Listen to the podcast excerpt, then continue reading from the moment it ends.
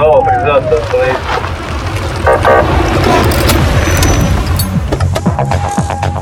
Программа «Автошкола».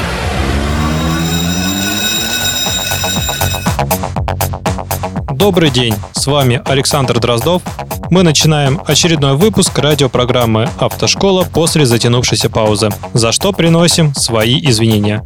Реабилитируемся новыми интересными темами передач и встречи с профессионалами-экспертами в области дорожной безопасности. У нас в гостях Александр Сокол, заместитель директора автомотошколы «ЭРАВТО». Александр, добрый день. Добрый день, Александр. И тема нашей передачи сегодня – скоростные режимы на дорогах. Надо сказать, что эта тема выбрана в связи с введением нового регламента, который, по идее, должен снизить число ДТП. Александр, как мы знаем, этот документ готовит нам ряд сюрпризов для автолюбителей. Расскажите нам, где он будет введен и когда. Добрый день, слушатели. Этот регламент будет введен в Московской области. В этом году уже он будет введен на Пятницком шоссе. Ну, самое главное, то, что в нем хотят изменить скоростной режим дорожного движения. То, что у нас в городе шестьдесят километров в час на данный момент, хотят сделать пятьдесят километров в час, снизить на десять километров в час. И на пешеходном переходе хотят ограничить скоростной режим до тридцать километров в час.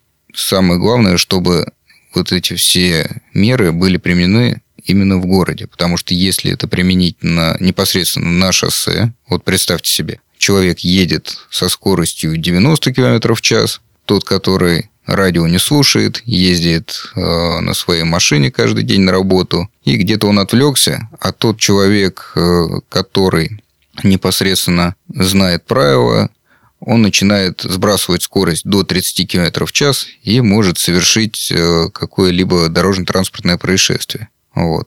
То, это... есть, то есть, Александр, насколько я понимаю, это может не только, как по задумке, снизить риск ДТП, но и спровоцировать ДТП, по сути дела. Все верно. Если этот регламент применить непосредственно в городе, то вполне нормально. А если люди будут применять его не только в городе, как прописывает регламент, а еще будут его применять на скоростных шоссе, то это может пагубно сказаться на дорожно-транспортных происшествиях.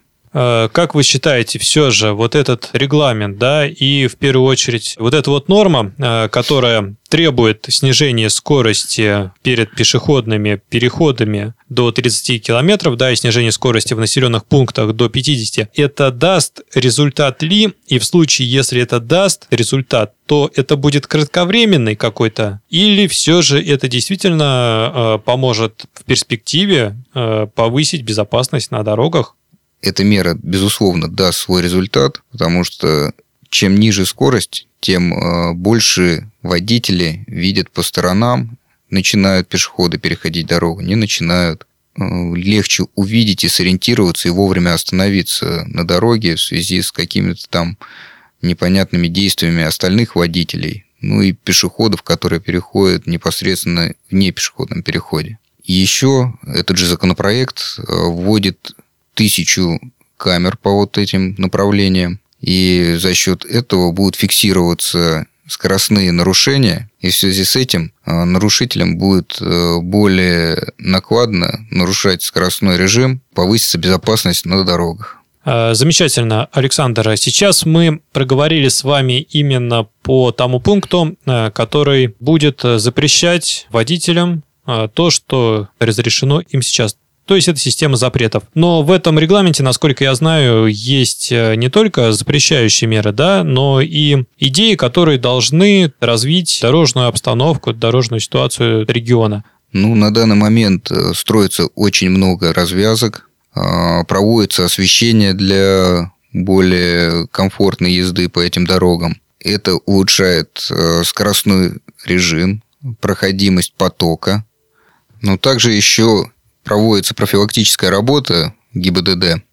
Александр, позвольте, я вас дополню. ГИБДД, да, дорожно-патрульная служба, она в первую очередь, э, сама система, э, должна э, не карать, да, вот, э, мечом, да, а в первую очередь по возможности дорожную систему э, должно так регулировать, э, чтобы, во всяком случае, по данной причине ДТП не возникали. И, на мой взгляд, именно поэтому ГИБДД – это не, не какая-то там служба, которая должна только вот просто э, штрафовать, да, там какую-то кару там придумывать для автолюбителей, а именно способствовать вот этой профилактике. Александр, я прав? Все верно. ГИБДД, она должна подсказывать, помогать людям и...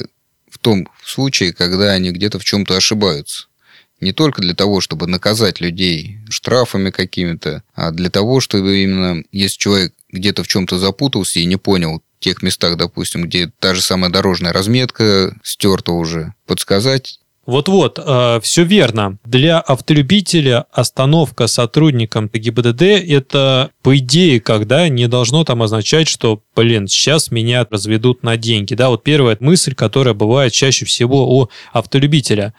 А тут, наверное, именно сотрудник ГИБДД, он, э, во-первых, является сверхопытным водителем, да, там изначально. Кроме того, он прекрасно знает правила дорожного движения, и он как раз может э, подсказать, да, э, разъяснить что-то вот именно по той э, дорожной ситуации, в которую водитель там попал. Может быть, он неосознанно нарушил, да, э, потому что есть э, ситуации, ну, действительно, все мы люди и забываем правила правил дорожного движения, если мы получили водительские права два, три, пять, десять лет назад. И напомнить водителю, да, еще раз обратить внимание, тут, конечно, и психологический фактор влияет. В первую очередь задача-то в том, чтобы водитель запомнил, да, чтобы у него отложилось в памяти, чтобы он в дальнейшем себя правильно, корректно вел на дорогах. И, собственно говоря, и сам вот больше в такую ситуацию не попадал.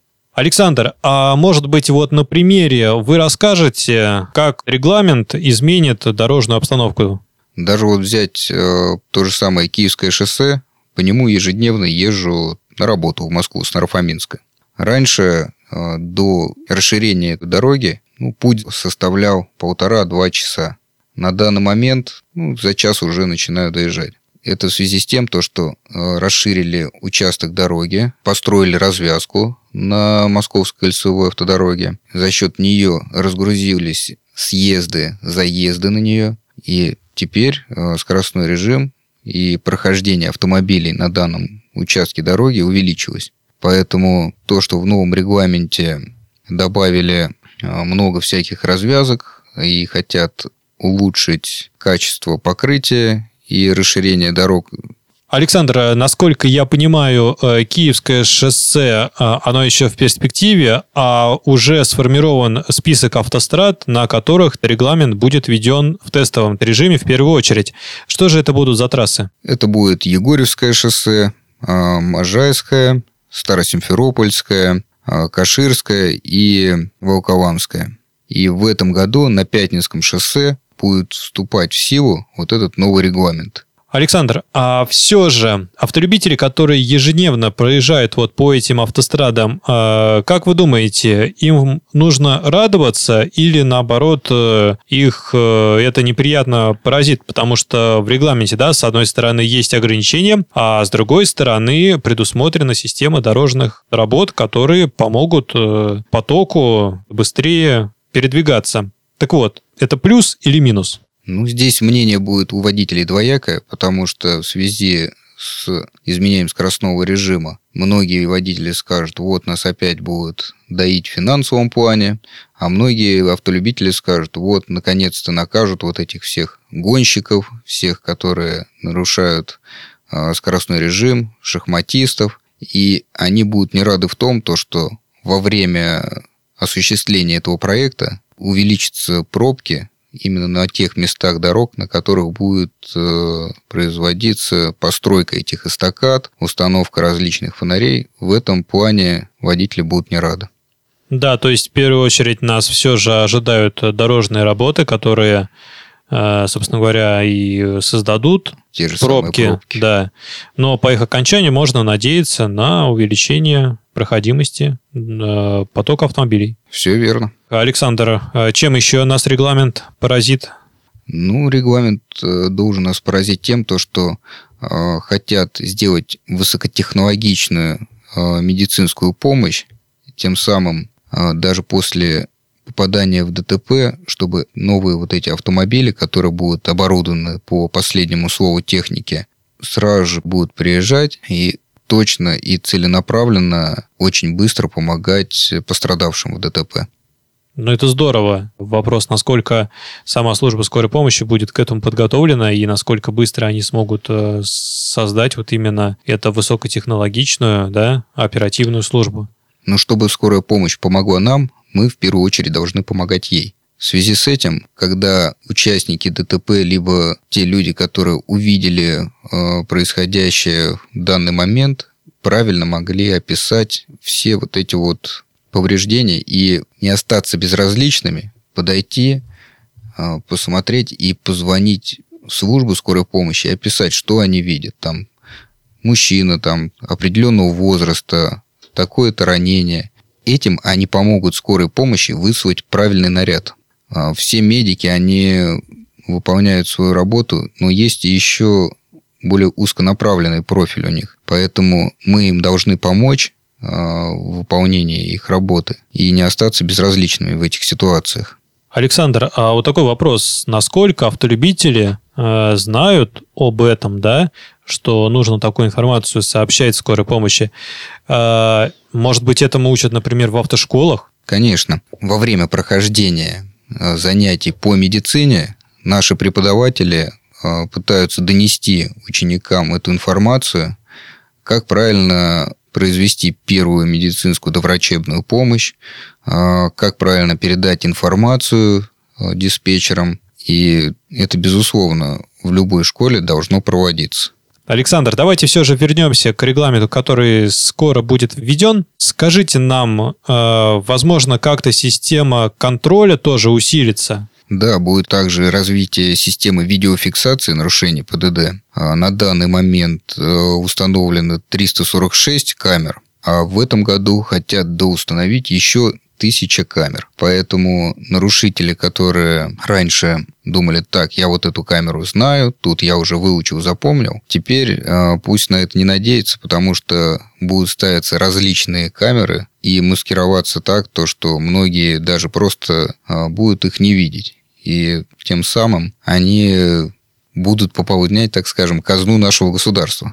На самом деле, вот те цифры, что вы назвали, это довольно серьезно. То есть, в три раза увеличится количество камер в одном, я подчеркиваю, да, в одном регионе. То есть, это действительно, как вы сказали, что, во-первых, эти все камеры не выучишь, это раз. Во-вторых, водители, которые ездят все-таки с антирадарами, это, наверное, будет больше похоже на пытку, когда ты не сможешь расслабиться, и эта штука будет пищать просто через каждые там несколько минут. И это комфорта и удовольствие от этой поездки ты явно не получишь, потому что не услышишь ни музыку, не поговоришь даже с теми людьми, с которыми э, находишься в дороге. Александр, мы что-нибудь еще не сказали про регламент? Я хотел просто добавить по поводу э, добавления вот этих видеокамер, фиксации скоростного режима. Э, вот этим увеличением количества камер э, люди просто не захотят уже нарушать скоростной режим, и тем самым они будут вести себя более смиренно, и поток будет более единообразным.